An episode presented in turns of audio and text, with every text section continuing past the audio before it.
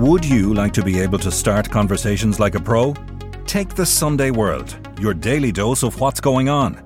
Do not consume the Sunday World if you're involved in a drug cartel, you're a politician with something to hide, or you've appeared on a reality TV show and care about others' opinions. Consume the Sunday World responsibly. Always read the stories, gossip, and commentary.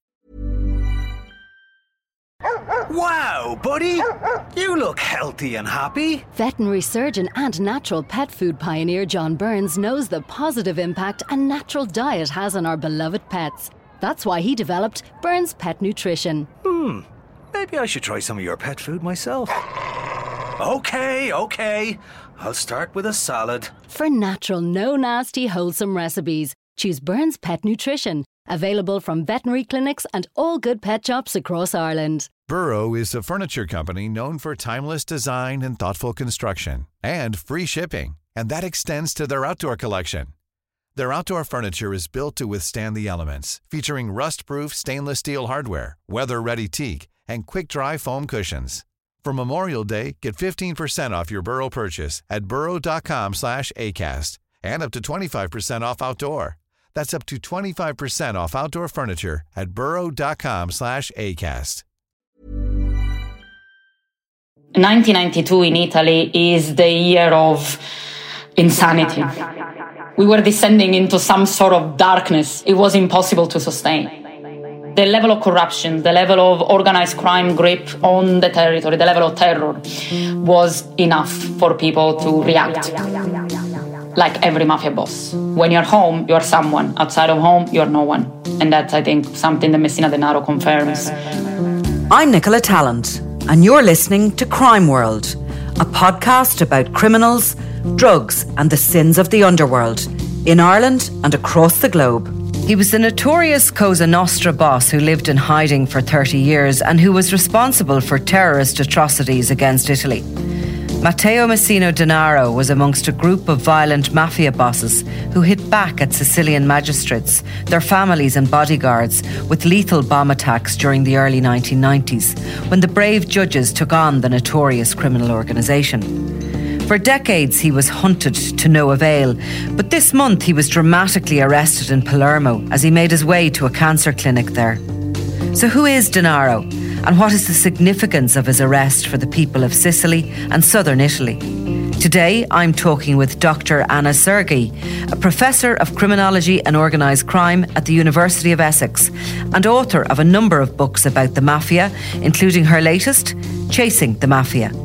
She tells me about Denaro's background, his violent life, his incredible capture, and about the secrets he may take to his grave. This is Crime World, a podcast from SundayWorld.com.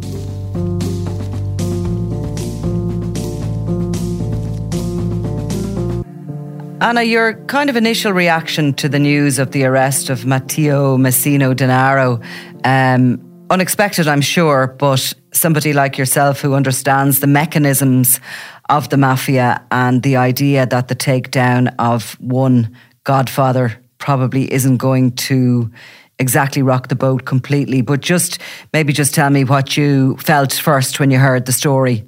Yes, so I felt um, I didn't believe it. I thought it was an ox. And that's because it happened already three times that I, I can recall that the news have launched this breaking news Matteo Messina Denaro has been caught. Uh, in the past, it turns out one time it was a someone that had nothing to do with him in a restaurant in the Netherlands. Another time was someone else in Liverpool uh, during, uh, I think, a Formula One. Um, so it, it's, I thought it was an ox. I actually thought it's like, okay, come on, yet again. And the reason why I thought that is because the day before, the 15th of January, uh, we celebrated, if we can say that, in Italy, 30 years since the arrest of Totò Riina, who was the boss of the bosses of Cosa Nostra. So there was a lot of talk about Matteo Messina Denaro the day before, and it looks so coincidental. It's like, oh, come, come on, we've been talking about this guy until last night, and now they caught him. So that's why. But then obviously, um, the more the news got confirmed, the more it seemed you know, okay, that's the real deal. It's funny you should say that because I think people involved in organised crime and those who know a little bit about it, maybe who write about it or work around it, don't believe coincidences exist. yes, we tend to be quite uh, conspiratorial in that sense, in a good sense, I guess. But uh, I can tell you we are not enough. Uh, we are not alone in Italy at this stage, the debate is going completely on the conspiracy side uh, for good reasons, obviously, including the, the coincidence of uh, the date, um, but also a number of other things that in this uh, arrest didn't quite fit uh, in. And we know, as you said at the beginning, how this arrest works. Um, it's not the first time that a mafia boss of this caliber is arrested in Sicily. We have at least other two examples of it uh, in the near past. So, um, yeah, it, there are some things that we're still wondering about on how this all happened.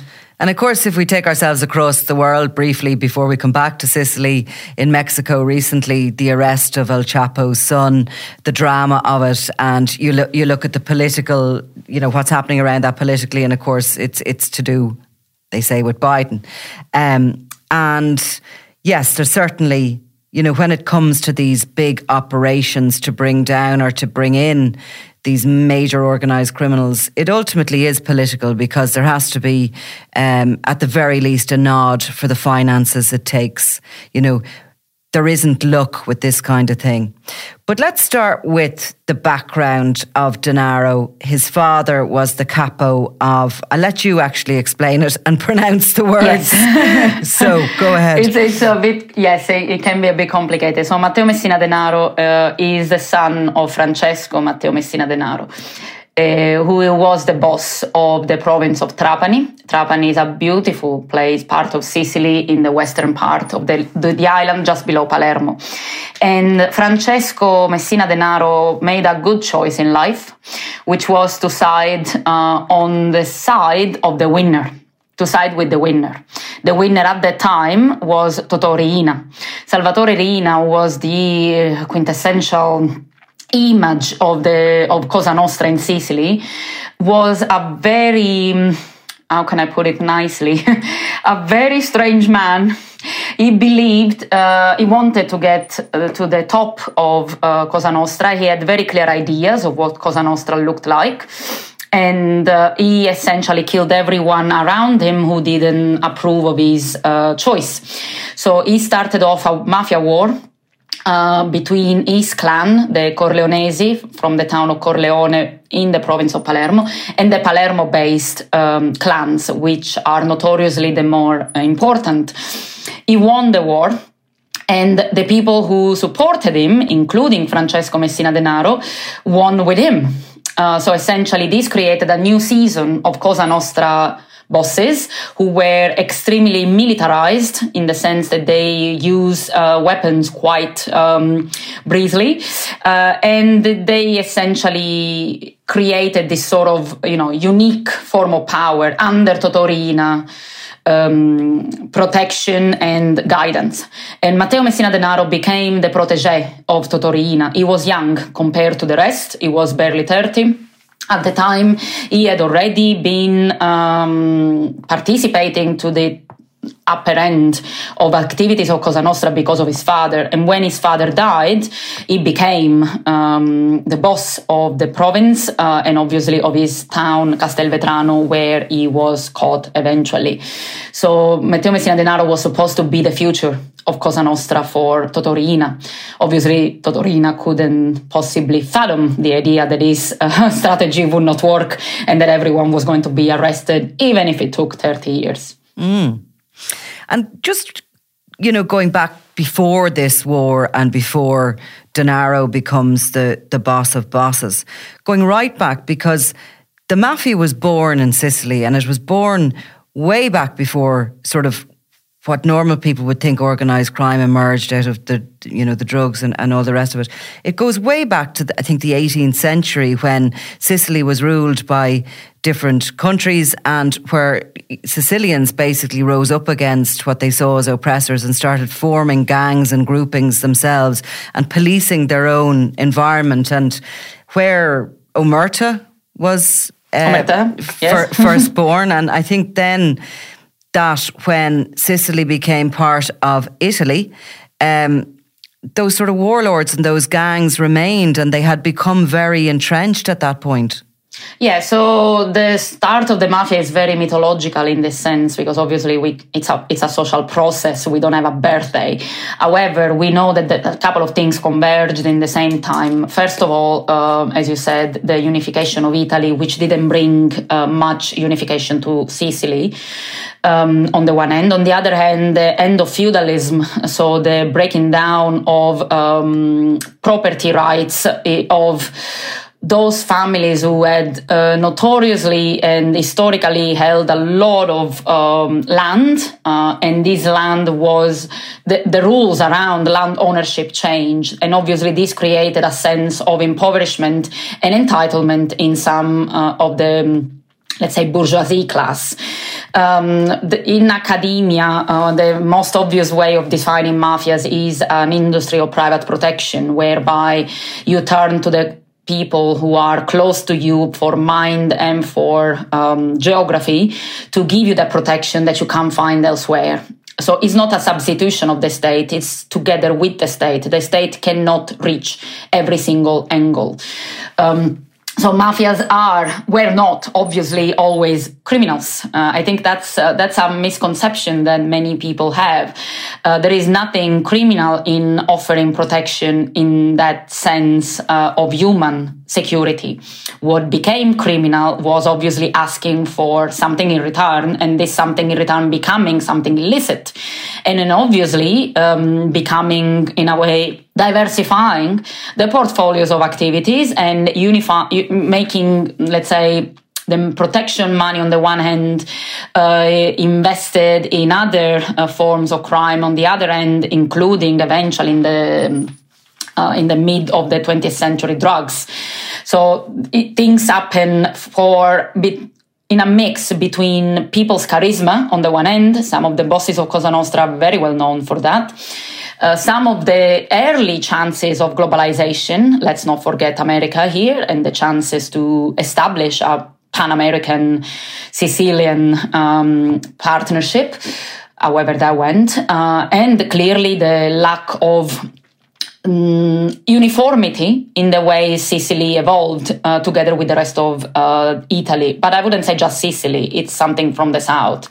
We have uh, still open we call it questione meridionale, the southerner question, uh, which is what happened in the south of Italy that we are not the same as, as the other Italian. And it's a long, long question which we don't want to get into, but you know, it's in a nutshell. And northern Italy tends to be very industrialized and where all the big business is, is that right? And then the south is kind of farmers and There are know. businesses in Calabria, in Sicily, in the Puglia. The situation is not obviously the same as it used to be. Uh, however, there is a lot of resistance in abandoning certain logics uh, of um, clientelism and and patronage, I say, the, which are eventually part, not just the, not the only reason why, but part of the reason why mafias are still uh, born in the south. Yeah, yeah. I've been to Sicily a good few times.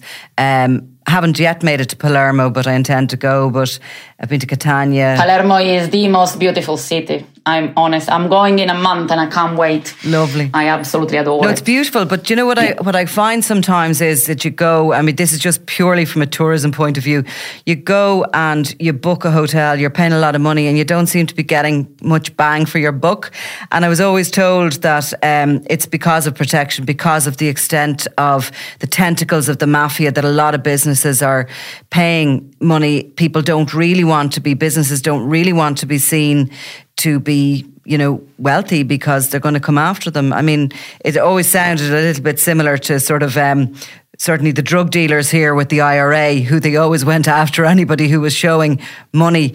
Maybe that's incorrect, but it was just said a number of times. Well, um, it could be it could be correct in some instances. In some other instances, it could just be you know it's it's very difficult to differentiate. Um, mafia behaviors or mafia fueled behaviors from mafia from expectations or mafia behavior. People might do things not because the mafia is asking them to but because they fear they will be asked to. So it's quite controversial i guess to to separate sicilians or calabrians from and their behaviors from mafia behaviors. It's very difficult. Anyway one way or another it's a beautiful part of the world and tourism is clearly one of the, the big industries, and I'm sure loads of people in Ireland have been or intend to go.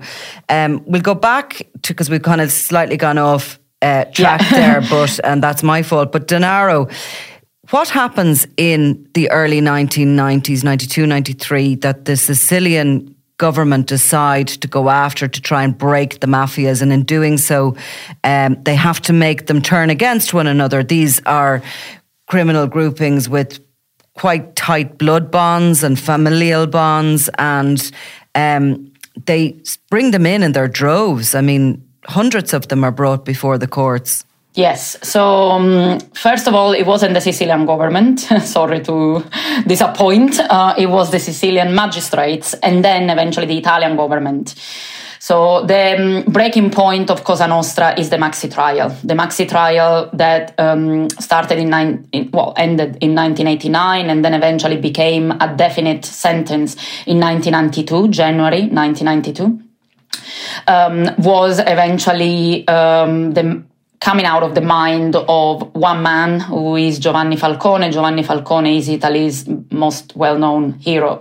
He died at the end of Cosa Nostra, blown up uh, in the so-called Strage di Capaci in uh, May 1992 and together with his colleagues, uh, including Paolo Borsellino and under uh, Rocco Chinnici, who was at the time in the 80s uh, heading the Inquisitorial Office of Palermo uh, he basically started to ideate, I understand how the hell do we go against a group that is so tight, as you said, that is so embedded in the region, uh, and not just in the region. At the time, we were already evolving, uh, Cosa Nostra was already evolved into Italy, into the world.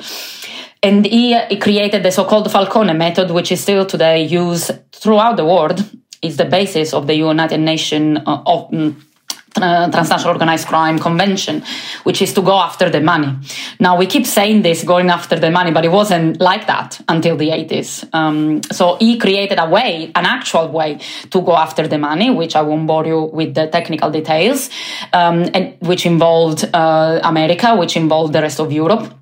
And he brought behind, well, in front of the courts, over 400 people.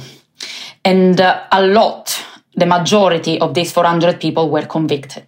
At the time, the mafia offense was new. Eh, we had a mafia membership offense in Italy since 1992. Um, he used it for the first time in the Maxi trial. It sticks. And uh, this was a massive blow because we are not just talking here about soldiers, we were talking about heads of the mafia. Um, at the time, again, the boss of um, Cosa Nostra, was a very ruthless man. And he was confident that, like he did in the past, he could overthrow, he could over, overturn the trial. He, he promised his people that he could corrupt enough people, corrupt enough judges, and this trial is not going to stand not at, at, at the end of it, not in the Supreme Court. And he was wrong. So the moment in which he was clear that the trial uh, sentences were going to stick, including his own, um, he eventually lost it. and he lost it by doing what he did best, which is to start killing people. So he started a sort of a, um, I don't even, a war eventually has been described against the state. And he started not just killing um, people among, you know, close to him or spreading blood in the streets of Palermo as he had done in the past, but he targeted the so-called excellent uh, people. We call them excellent cadavers as well, excellent corpses, uh, which eventually was had to start with um, Giovanni Falcone in the 90s, but had already started with other people killed who were trying to fight mafias in the 80s, like, uh, you know, um, Carlo Alberto Dalla Chiesa, Rocco Chinnici himself, the boss of Giovanni Falcone. But obviously, after the trial, the Maxi trial ended, to attack Falcone had become the quintessential mission of Totò Riina, and he succeeded. He did that with a number of other people, including the Graviano brothers, including Leoluca Bagarella, who was his um, uh, brother in law, and Matteo Messina Denaro. So he did that with just a, an, a, handful of people who were at the time the boss of various parts of Cosa Nostra, various sections of Cosa Nostra, uh, who were with him convinced that if you want to have anything from the state, you have to attack. And that's what he did. And Anna, just to, you know, I suppose focus on that for a minute because Falcone was blown up along with, I think, his wife and five of his bodyguards, police yes. who were who were minding him, the bodyguards. I mean, you, would like to think if you had five bodyguards, you, you should be able to move around at least. But he blew up a bridge, and uh, as he was travelling over it, is that that right? And then uh, a piece of a piece of the motorway was blown. A piece up. of the motorway was blown up, and and he was killed in it. But you know, the loss of life, the loss of those heroes, you know, of Italy's future, really, and future generations who want to live outside of that stranglehold of organised crime. What they also did was create a fear, and in in doing that, so you know, if you're a magistrate, if you're trying to do right, you know, not everybody is going to be brave enough, really, to work in a life or death situation, and that fear that they create destroys the structures of society even more.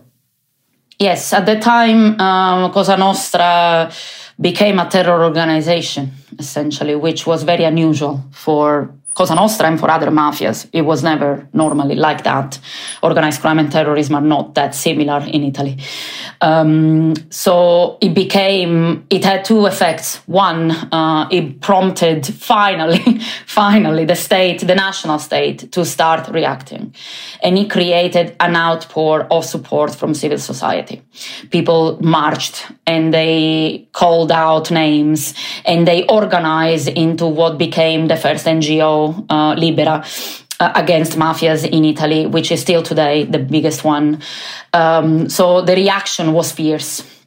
And yes, it was, it became very obvious that we always say this in Italian um, that they shouldn't have been, they shouldn't have been left alone these judges and yet they were and the reason why they were has to do with politics with their positions with you know the little nitty gritty things of small people in small places.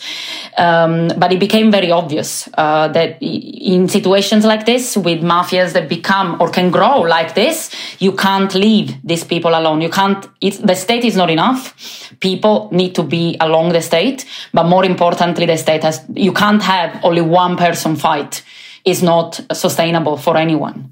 Yeah. And, you know, I suppose it's a lesson as well uh, to other countries across Europe and here as well to try and stem the growth of organised crime. Everybody says we're never going to win the war against drugs, we're never going to win the war against organised crime. Absolutely not. But you cannot let it take that grip of a country and, you know, the corruption that comes with it. So each mafia or, you know, criminal organisation that is taken down while another one will grow, you just have to keep at it. It's like weeding a garden if I can add to that, um, 1992 in Italy is the year of insanity. I, I mean, oh, now we are only talking about only we are talking about uh, major bombings and major um, murders. But the year, the 1992, starts in January with the confirmation of the Maxi trial. In February, the biggest scandal of corruption of the world erupts in Italy, the one that is commonly called Tangentopoli, Bribesville, where pretty much um, all of Italian states were found to be using systemic corruption um, to proceed with their daily life. It was the biggest political corruption scandal, again, of the world until today. And this uh, very much involved Rome, it involved Sicily, it involved mafias, it involved anyone uh, who had any say in the underworld in Italy. Then in May, Giovanni Falcone is killed. In July, Paolo Borsellino is killed. We have a period which I only remember as a child, uh, so I can't possibly comment with my own individual memories. But we had a period where um, that year really pushed to change. It couldn't have been anywhere else. We were descending into some sort of darkness.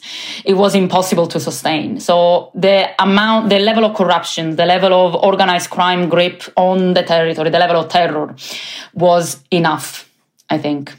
To for people to react. And when you talk about you were descending into that level of darkness, do you think had it not, you know, had the state not stood up to it at that point, um, it would have been a similar situation to what's what we see in the likes of Mexico, where the corruption is just so embedded; it's in every part of existence. Yeah, yeah, it's uh, absolutely. I mean, I think in a way this was a. It's it's awful to say, but this was our lucky charm. Uh, and it's awful to say because obviously people died in between. But uh, the mist- the um, highest peak of Cosa Nostra was also his demise the highest peak of Totò Riina is his most uh, how can I put it? His, his most terrible moment, his moment of realization, the murders of the judges, was eventually was brought him down, and uh, history teaches us. Um, that clearly it's not enough to bring down a man, but in that case, the symbol the symbolic meaning of bringing down that man for Italy was the beginning of a much more successful period of obviously not eradicating organized crime very very far from it not eradicating corruption either but clearly at least creating sides. And that was i think missing at least in a certain part of um, the south and no doubt what has happened since is a whole other uh, you know something that we couldn't even cope with on a podcast it's books it's you know academic studies, etc. So, for our part today, let's stick with Denaro. You said he was one of those that was involved in those dreadful murders of Falcone and, and others. He was wanted and he was jailed in his absence by a court for his was it for his role in the murder of Falcone? Yes. He has he has been sentenced for several murders, um, but obviously also for co-participating um, together with the others in the setting up of the murder of Falcone, Borsellino, and the bodyguards and the wife of Falcone. So um, Matteo Messina Denaro, as I said, was the youngest at the time. Um, and this is not, I keep repeating this because I think it's important. Is not, he was seen as the one who was supposed to continue uh, Riina's work. Riina himself in jail expressed resentment against Matteo Messina Denaro because he had agreed to do what all the others had agreed to do, which is to disappear. He was very disappointed in him. And uh, because he was supposed to be the bridging boss, the boss who bridged the new generation of people brought up by Riina and the old generation like his father, man of honor of the previous era. So Messina Denaro, to once um, Riina get arrested in January 1993, um, we have a period in which the bombings do not stop. We have three more incidents at the very least in, in uh, Rome, Milan, and Florence. People dying again for bombs placed by Cosa Nostra. This has all been uh, resulted in trials and sentences, uh, and eventually brings down some of the members of the remaining circle of the Riina, apart from Messina Denaro. He disappears in the summer, autumn of 1993 to only reappear a few days ago. So Messina Denaro eventually marries this idea of submersion. He understands they cannot go on like that and he disappears smartly i would say more than others uh, in that sense um, but in so doing he perpetuates the myth of cosa nostra being invincible of cosa nostra being you know uh, in continuation from its past so the meaning of this this arrest is not because he's the last one standing. Yes, okay, that's great that the state finally gets to jail him. But it's really the fact that with him in jail, a period of Italy gets closed after 30 years, but it does get closed.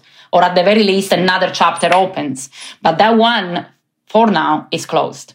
And I think that's the symbolic, uh, that's the meaning of his being on the run for 30 years, apart from the fact that obviously was a wanted man and he had to serve time in jail. Now, like any person that goes missing, uh, or sorry, unlike any person that goes missing, um, you know, I suppose a normal individual operating in the ordinary world that goes missing, we check their credit cards to see if they used it, if they've shown up anywhere, there may be sightings of them, whatever.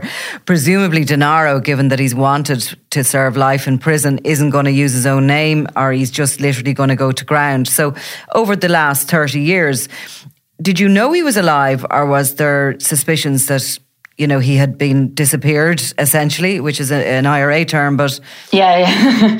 uh, I don't think there was ever there was never anyone who have, who actually believed that he had disappeared uh, in the sense of dying. Um, there were many uh, speculations on whether or not he had plastic surgery, whether or not his face looked the same, whether or not his voice looked the, sounds sounded the same. Let's not forget the police never had the DNA. Uh, sorry sorry, never had the fingerprints of Messina Denaro because he was never jailed. Uh, they only had a piece of his D- DNA. Uh, so eventually some sort of confrontation was going to be possible but no most of the speculation were uh, either attempts to mess, mess with the investigation so a sighting of him in brazil another sighting of him in germany another sighting of him god knows where uh, or uh, rumors, rumors that he was sick. I've heard this rumor that he was sick, I think, before the pandemic. Someone had said, or someone was intercepted saying that they have heard that, you know, people heard that he was sick and da da da. So, this idea that he was sick eventually made us kind of assume that, if anything, at some point he would turn up dead but then they caught him. So, and they caught him next door to his house.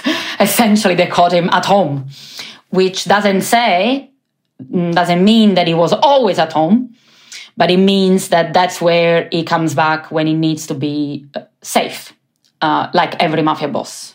You are no one outside of your feud. You are home. When you're home, you're someone. Outside of home, you're no one. And that's, I think, something that Messina Denaro confirms quite clearly. Or also that sometimes the best place to hide is in plain sight because, you know, somebody in an environment that they don't belong stands out. Um, it strikes me he had the same like I don't know whether Whitey Bulger was 30 years on the run, but he was certainly a long time on the run. Whitey Bulger being wanted in Boston, the head of the Winter Hill gang, the Irish mafia boss essentially from Boston, who had uh, worked with corrupt cops and disappeared just as, as the authorities were about to uh, arrest him.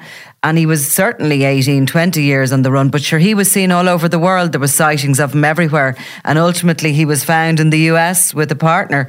Um, and there had been no plastic surgery or anything like it. He had just grown old as normal. But um, Denaro, I suppose it's part of the a confidence you have and you gain if you're trying to live undercover, um, you know, and maybe within your own environment. But it is hard to believe without that in his own neighborhood people wouldn't have recognized him as he's going out and about because he seemed to have been going for coffee and. I think, it, uh, yeah, yeah, yeah, he doesn't seem to be hiding, which I think is uh, is the essence of his uh, his person. So Messina Denaro was well known before he disappeared for enjoying life. He was a womanizer, um, and he was someone who enjoyed. Um, luxury goods. Um, he was always well dressed. He was the most well dressed of mafia bosses, if that means anything. Um, so he enjoyed, you know, going out and being seen. So it's very difficult, I guess, for someone with that kind of characteristic uh, to go completely undetected. Um, so probably some personality traits there also played a role. But also, I think uh, because he probably didn't stay uh, in Castelvetrano or in Trapani or in Palermo for the whole time. Um, I think it became his mythology, the mythology around him became so much that even if people at the bar thought, oh, maybe that looks a little bit like Messina Denaro, they probably told themselves, now come on, come, that can be. Seriously, the most wanted man is here sitting next to me on the one end. On the other hand, it might have been fear. It's like, okay, so if this is Matteo Messina Denaro, should I should it be me to tell something to the police? What if he comes after me? So it's, it's something not to forget, obviously, that the reason why Messina Denaro was in Trapani and was protected was because he was the boss. And a very, very violent one. So I don't think we can be too judgmental on people uh, around the area because on the one hand it's very unbelievable that you the person you have in front of you is really him, and on the other side there are complications and uh, people in that area know it very well that it's better if you mind your own business. And this is the meaning of omerta. It's not that everyone wanted to protect him or everyone had something to gain. Sometimes it's just minding your own business is a rational choice in a way. And I suppose, Anna, the other thing is that, you know, he was probably the most known face back in the early 90s, but that is quite a long time ago. And the new generation are living in a completely different world, really. And maybe his name isn't so familiar to them or his face isn't so familiar to them, a certain generation, obviously, because of what he did and what he was involved in. That seminal moment of 1992 when Italy stood up against the mafia. Um, and obviously, it's part of your work and your interests. So you would be somebody who'd be very familiar with who he is, etc. But you know, it's that idea of living in plain sight that people aren't thinking of of who he is, you know. And no doubt, as the weeks and months go on, we will start to, or the the authorities will start to unravel where he's been, who he's been in contact with, and you know if people have been protecting him. Is there a he's he's obviously gone in to serve these prison terms that he had already been convicted of in absentia. So his future is mapped out. Yeah, his future is mapped out, uh, and and so will his past very soon. So he's already been uh, moved to uh, the 41 bis, uh, which is the Italian prison regime for mafia bosses, in the prison of L'Aquila in the center of Italy, where there are many other like him, which is uh, pretty, pretty much permanent isolation um, kind of um, regime with only one visit per month and only national television and not regional one to avoid um, messages sent to him. Um, but he's very sick. So uh, he has a very advanced form of cancer. And uh, they have agreed to treat him uh, directly in the prison. Uh, but it might be the case that he has to receive some external treatment the more the more he gets closer to death because he, they are the um, his doctors or the doctors who, has, who have seen his conditions are adamant that he has not that much to live which by the way could have played a role into his arrest. So so far we have found two of his uh, hideouts there weren't much of hideouts, to be honest. One was a house that was um, bought by the man he pretended to be. He pretended to be Andrea Bonafede. The real Andrea Bonafede bought the house for him. Um, and uh, he, they found normality in that house. They found, you know, even condoms and uh, Viagra, which sounded interesting. So he clearly was seeing other people outside of his circle and uh, they found books and they found you know evidence that he was moving around. Then they found another hideout a bit more of a bunker like uh, very close to the previous one where eventually he could have probably planned to hide if things went south.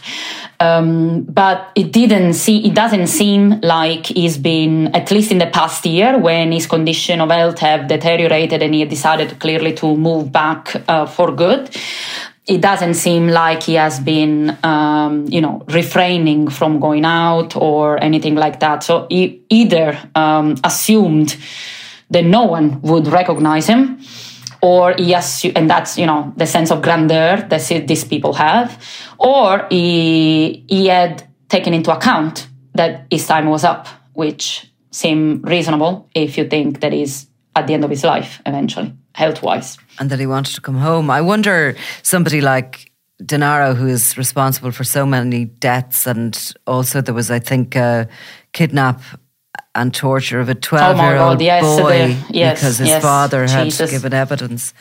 Um, that was a very distressing story to even read about.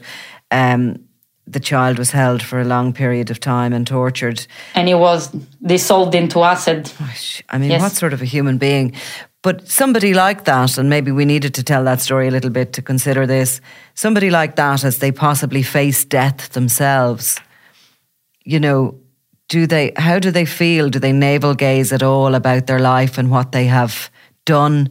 Or are they so sociopathic that they can approach death without any feelings? I think it's a difficult question, obviously, because we are not those people. But um, he's a mafia boss, uh, and mafia bosses have a way of um, dissimulating of their all that they have done to justify and neutralize in the most classic way of neutralization techniques all that they have done.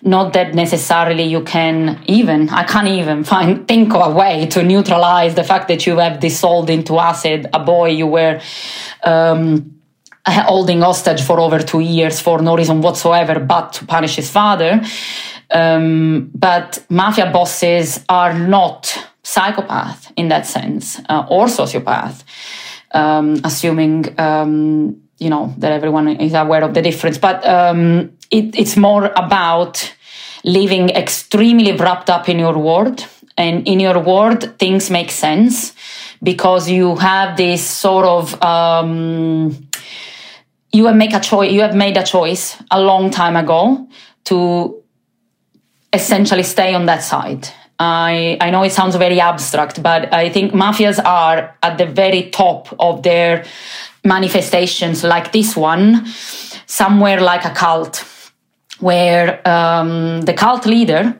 which definitely someone like Messina Denaro is, believes in a few things. One, order. Anything that upsets my order needs to go. I need order. Uh, an order also means that if someone turns against me, I have to punish him because that's order, restoring order. Restoring honor, and honor means um, a number of things are not allowed because they are dishonorable. Uh, then, obviously, in practice, they have rules for themselves and a rule for others because clearly that's obviously the beauty of it. But there are a couple of tenets which justify everything they do. So, and definitely order, the old bosses of Cosa Nostra had this obsession with order. Um, and eventually they created more chaos than anyone else in the name of order. So I don't know what he's thinking now, but surely. So, in a way, you're saying they sort of rationalize themselves in that they're almost at war in a, in a their life is is a war against society and the norms that the rest of us live under. Probably yes. I mean, we'll see because Messina Denaro has refused to already given signs that he's not going to talk. Which is very obvious in a way because he's Matteo Messina Denaro, and if he wanted to talk, he had 30 years to start. Um, but uh, this will only, um, and I'm sorry to say this, but this will only fuel more conspiracies. Matteo Messina Denaro is believed to be the last one knowing certain secrets the secrets of Totò Riina, the secrets of Bernardo Provenzano, the bosses before him, the secrets of Berlusconi and the help of Berlusconi to the mafia and Riina, and the secrets of uh, the collapse of the First Italian Republic with Berlusconi and the helpers of the political helpers of um, the killings of Paolo Borsellino, those who created, who basically made it impossible to discover the truth. He's supposed to know all that. He's supposed to have the archive of Totò Riina. He's supposed to supposed to have a red agenda that belonged to Paolo Borsellino that disappeared on the day of his murder. He's supposed to be the gatekeeper of all of this knowledge and he's gonna probably die without saying a word. So, um, in a way, this will only preserve the conspiracy. And uh, Italy, in this sense, will never get past this. It's the most extraordinary story. And Anna, thank you so much for imparting just a tiny amount of your vast knowledge that you have on all of this to us today and giving us a sense of the enormity of the arrest of Denaro, whatever lies behind it, whatever has gone on in the background, nonetheless, the enormity of his arrest and the significance of it for the people of Italy. So, thank you very much. Thank you. Thank you for prompting me. You've been listening to Crime World, a podcast from SundayWorld.com, produced by Ian Mullaney and edited by me, Nicola Tallant. Research assistant is Claude Amini. If you like this show and love true crime, leave us a review, or why not download the free SundayWorld.com app for lots more stories from Ireland and across the globe.